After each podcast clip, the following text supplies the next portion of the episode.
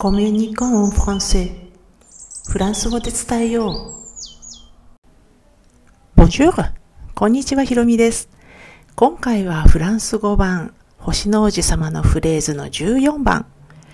このまま疑問文でも ?Oui, c'est vrai についてお話していきます。え今回は短いながらも一応2つのフレーズです。え、Oui の後にピリオドになってますよね。えー、ウィだけで、まあ、一応、1フレーズです。で、二つ目の方は疑問文としてもよく使われる上に、統治なんかもしないのが一般的です。逆に本来の使い方、要は、統治文にしてしまったり、なんかすると、まあ、若干ニュアンスが変わってしまいます。まあ、後半ではこの違いについてもご紹介しますね。では、単語に入る前に今回の oui と c'est vrai の場所と背景を確認しておきます。えー、このフレーズは第5章の初めにあります。第5章では王子様の星の厄介者、バオバブの木について語られます。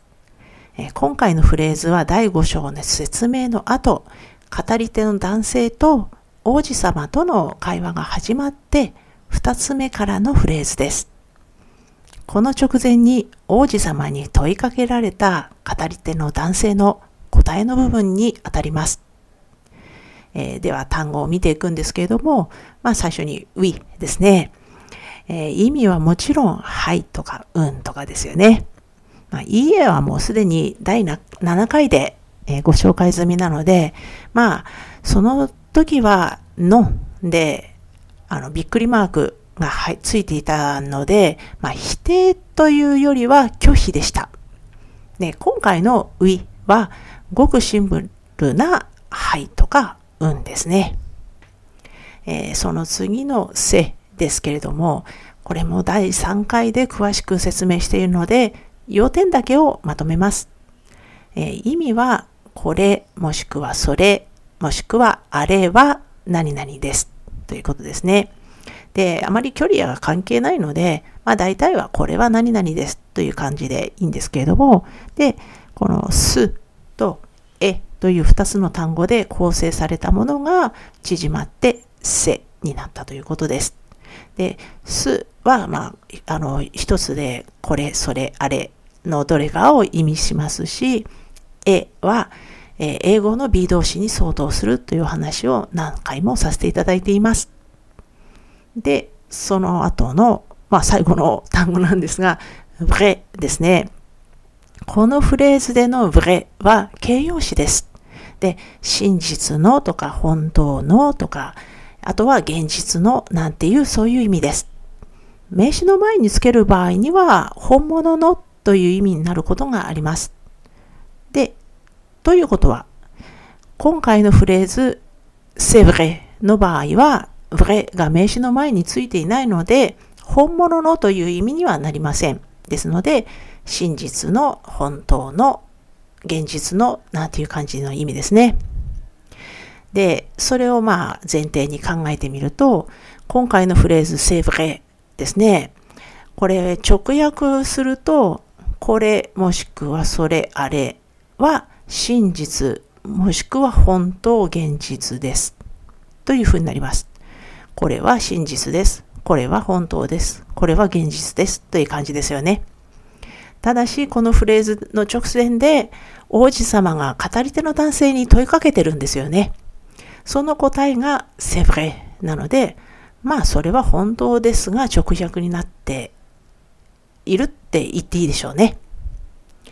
で、最初にお話ししたセブレが疑問文になるかっていう話なんですけども、これはあの、このピリオドの部分、まあ、点の部分をクエスチョンマークにして、まあ、ちょっと語尾を上げるだけで、よく使われる、本当が出来上がります。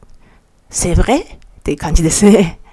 で、本来疑問文にするには、まあ、主語の統治、まあ、あの、主語と述語の入れ替えとかですね。あと、それから疑問文用の語句をつけるっていう、まあ、作業が入るんですけれども、このセブレーに関しては、あえてそのまま使うことがほとんどです。でも、本当に、エスブレーなんていうふうに、あの、統治することってまあまあないですね。で、逆にこの統治をしたり、このエスブレとか、あとその語句をつけられたりするっていうのが、エスクセブレなんていうふうにつけたりすると、妙に改まった感じになってしまいます。で、それは事実なのですか？これは現実なのですか？みたいな そういうふうに、まあ、かなりニュアンスが変わってしまうんですね。ぜひ、セブレのまま覚えて積極的に使ってくださいね。え、このシリーズ、フランス語版星の王子様のフレーズは、ブログ記事としても投稿しています。このエピソードの説明欄に該当する記事のあのリンクを貼っておきますので、スペルの確認などにお使いください。えー、そして、この今今回のエピソードの中であのご紹介した第7回と第3回の、えー、ポッドキャストの方のリンクも説明欄の方に貼っておきますので、まだ聞いた、聞いてなかったとか、あ、ちょっと忘れちゃったっていう方はそちらから確認していただけると嬉しいです。では今回も最後まで聞いていただきありがとうございました。アビアンとまたね。